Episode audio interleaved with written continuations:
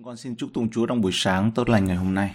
Cảm tạ ơn Ngài cho lời của Chúa trong sách các quan xét, chương 16. Chúng ta xem phần tiếp theo. Hôm nay là phần thứ tư. Nguyện xin lời của Chúa là ngọn đèn soi chân cho chúng con và là ánh sáng đường lối chúng con. Từ đề bài hôm nay là được quyền năng của Đức Thánh Linh nhưng bị thống trị bởi xác thịt. Sự nổi bật về sự kêu gọi của Samson.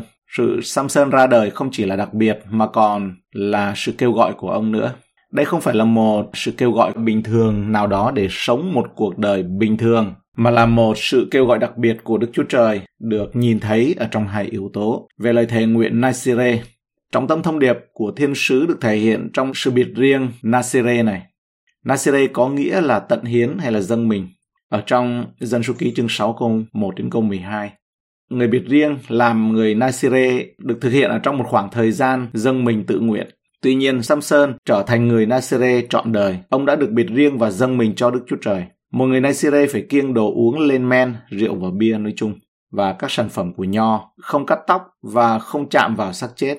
Việc vi phạm sự kêu gọi này sẽ đóng một vai trò quan trọng trong cuộc đời của Samson và sẽ là sự sụp đổ cho cuộc đời của ông. Lời thề nguyện Nicere không chỉ là một danh sách các quy tắc phải tuân theo mà còn là một biểu hiện bên ngoài của sự dâng mình, sự biệt riêng ra bên trong cho Đức Chúa Trời. Người dâng mình hay là người biệt riêng ra thánh này trong mục đích của Chúa có thể được nhìn thấy rõ ràng là khác biệt và cách ly riêng ra cho Chúa. Thứ hai, Samson là người giải phóng dân Israel. Một khía cạnh khác của sự kêu gọi của ông được đọc thấy ở trong các quan xét chương 13 câu 5b về sau, nó sẽ giải cứu Israel khỏi tay dân Philippines. Samson không chỉ sống một cuộc đời đặc biệt dâng mình cho Chúa mà còn một sự đặc biệt khác đó là giải cứu dân sự của Đức Chúa Trời. Hãy lưu ý quan sát quan trọng này ở trong câu chuyện. Thiên sứ nói với vợ của Manoa về sự kêu gọi của đứa trẻ, sứ mạng của đứa trẻ trong cuộc sống. Nhưng bà đã bỏ qua một số sự kiện khi kể lại điều đó cho chồng mình. Ở trong câu 7 thì bà nói với chồng rằng nhưng người có nói cùng tôi rằng, kìa, ngươi sẽ thọ thai và sanh một đứa trai. Vậy bây giờ chưa uống rượu hay là vật chi say và cũng đừng ăn vật gì chẳng sạch. Vì đứa trẻ đó từ trong lòng mẹ cho đến ngày qua đời sẽ làm người Nasire cho Đức Chúa Trời. Nhưng bà không lặp lại hai điều cần thiết. Thứ nhất đó là không được cắt tóc. Và thứ hai là đứa trẻ này sẽ là một người giải phóng dân tộc. Không có gì ngạc nhiên khi Manoa thắc mắc trong câu 8 và cầu xin rằng Chúa sẽ gửi sứ giả đến một lần nữa và ông hỏi ở trong câu 12 thì đứa trẻ phải giữ theo lệ nào và phải làm làm sao? Sứ mạng của cuộc đời nó là gì? Nhưng thiên sứ đã nói với người vợ rồi. Các con xét chương 13 câu 13. Thiên sứ của Đức Diêu Va đáp cùng Manoa rằng người đàn bà phải kiêng cữ mọi điều ta đã dặn, nàng trở nên ăn sản vật gì của vườn nho, trở nên uống rượu hay là vật chi uống say và cũng đừng ăn vật gì chẳng sạch. Người khá giữ theo mọi điều ta đã chỉ cho. Thay vì lặp lại thì thiên sứ chỉ nhắc lại thôi. Những gì chúng ta thấy là sự nhầm lẫn về sứ mạng của Samson trong cuộc đời của ông. Đây sẽ là một chủ đề được lặp đi lặp lại trong toàn bộ câu chuyện. Thay vì giải cứu đất nước Israel, ông lại bị cuốn vào dòng xoáy việc đi làm những gì mà ông ta muốn khi mà ông ta muốn. Đi theo cái ý của mình, làm theo điều mà đẹp mắt mình ấy.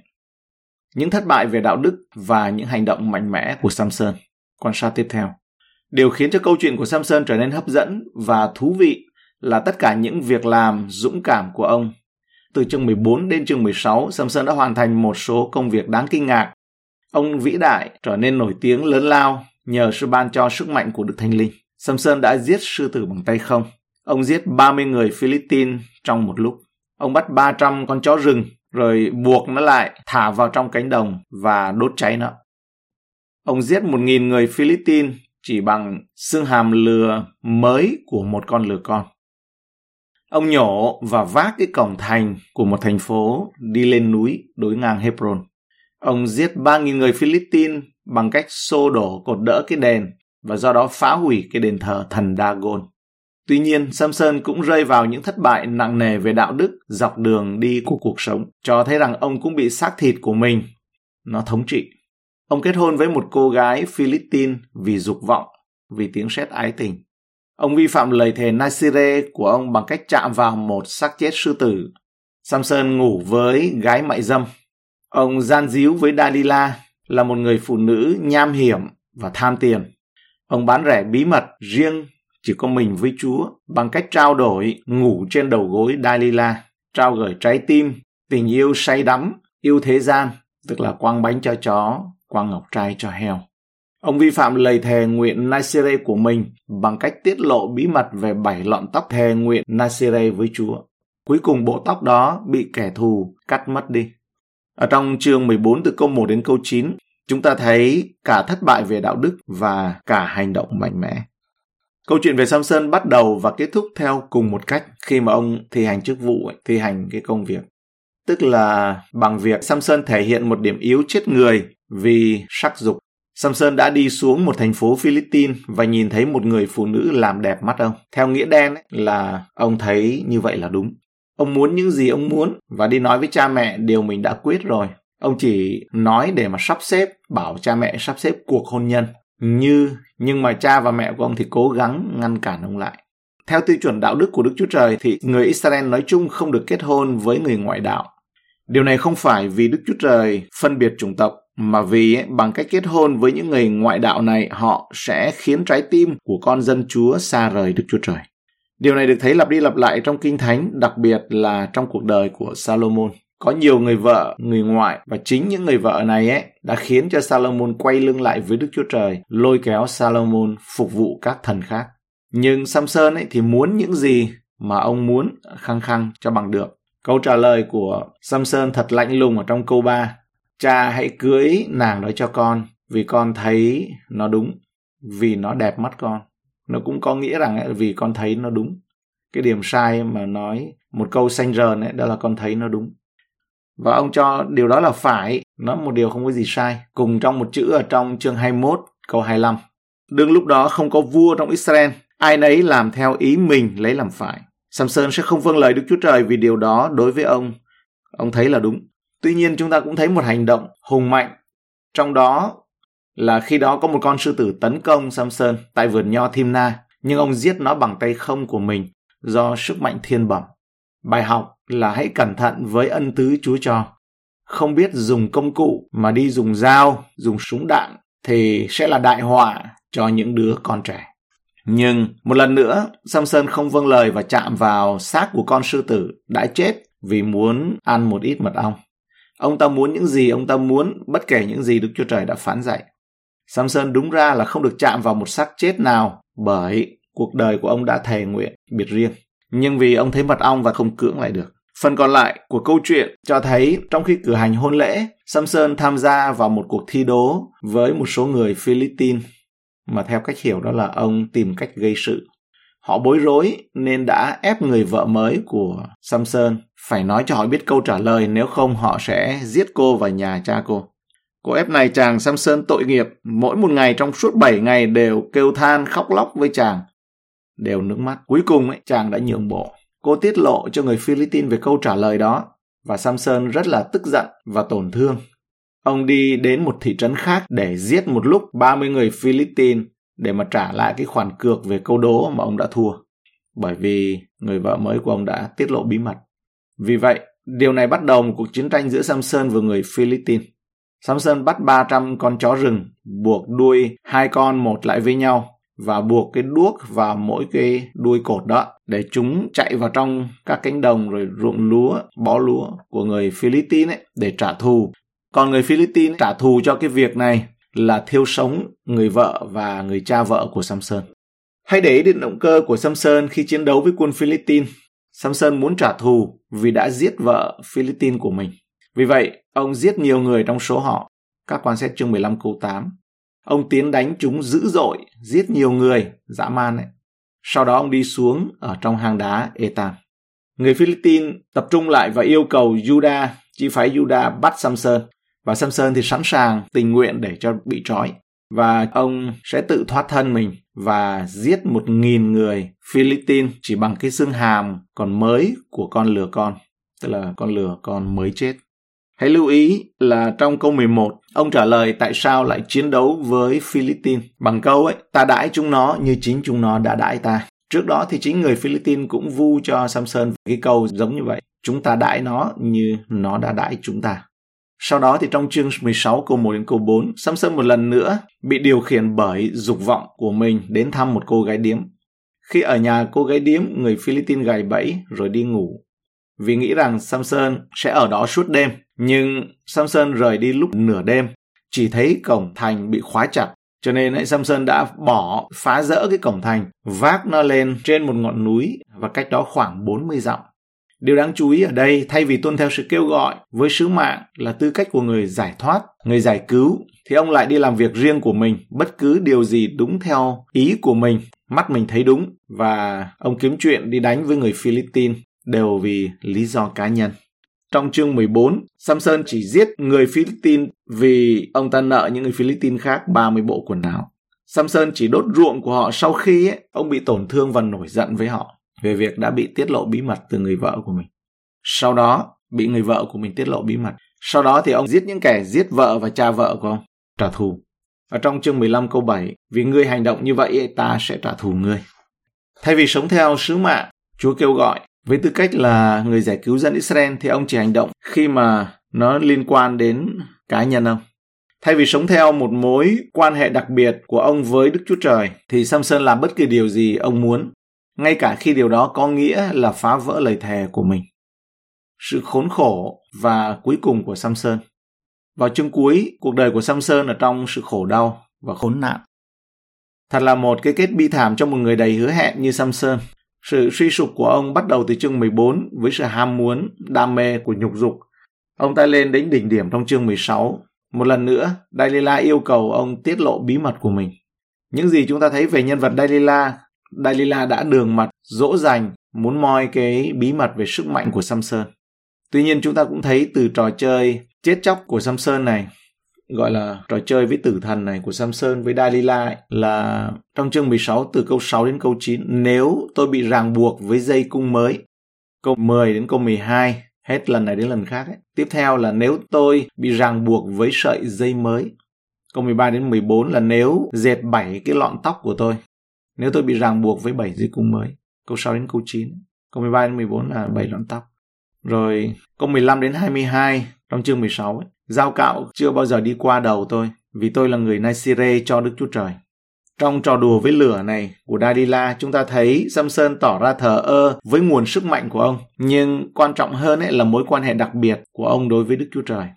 Ông đã không coi trọng.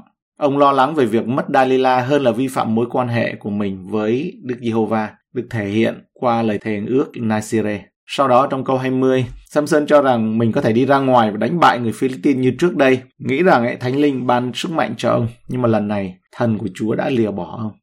Phần còn lại của câu chuyện là Samson bị trói, bị móc con mắt, bị đưa vào tù. Ông bị chế giễu, sau đó là ông chịu cái chết. Cái chết bi thảm của một cuộc đời đầy hứa hẹn. Ngay cả trong hành động cuối cùng của mình ấy, chống lại người Philippines thì lúc đó ông giết 3.000 người. Samson làm như vậy không phải là vì ông ta nhận ra sứ mạng của mình là giải cứu dân Israel, mà là để trả thù cho hai con mắt của ông. Chương 16 câu 28. Samson bắt đầu với rất nhiều mà kết thúc thì lại với rất ít. Chúng ta có thể học được gì từ cuộc đời của Samson? Những gì chúng ta thấy trong cuộc đời của Samson là một trong rất nhiều hứa hẹn nhưng lại chứa đựng quá nhiều bi kịch.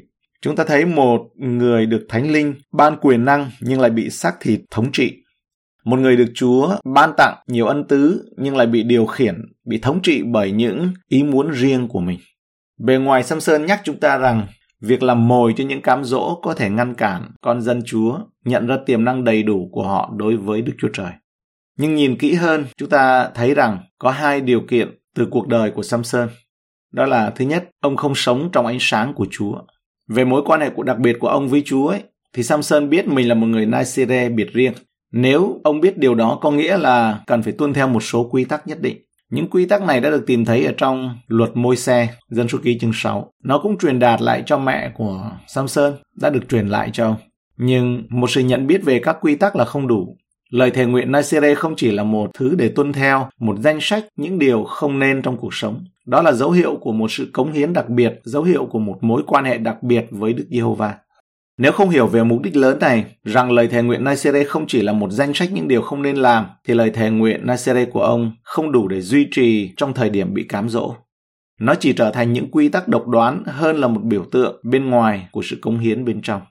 Vì vậy, khi mật ong đang ở đó, trong ngon lành, lời thề nguyện Nasere của ông không có nhiều ý nghĩa lắm. bởi vì đó là danh sách của những điều không nên, không phải là lời nhắc nhở về mối quan hệ của ông với đấng thiêng liêng.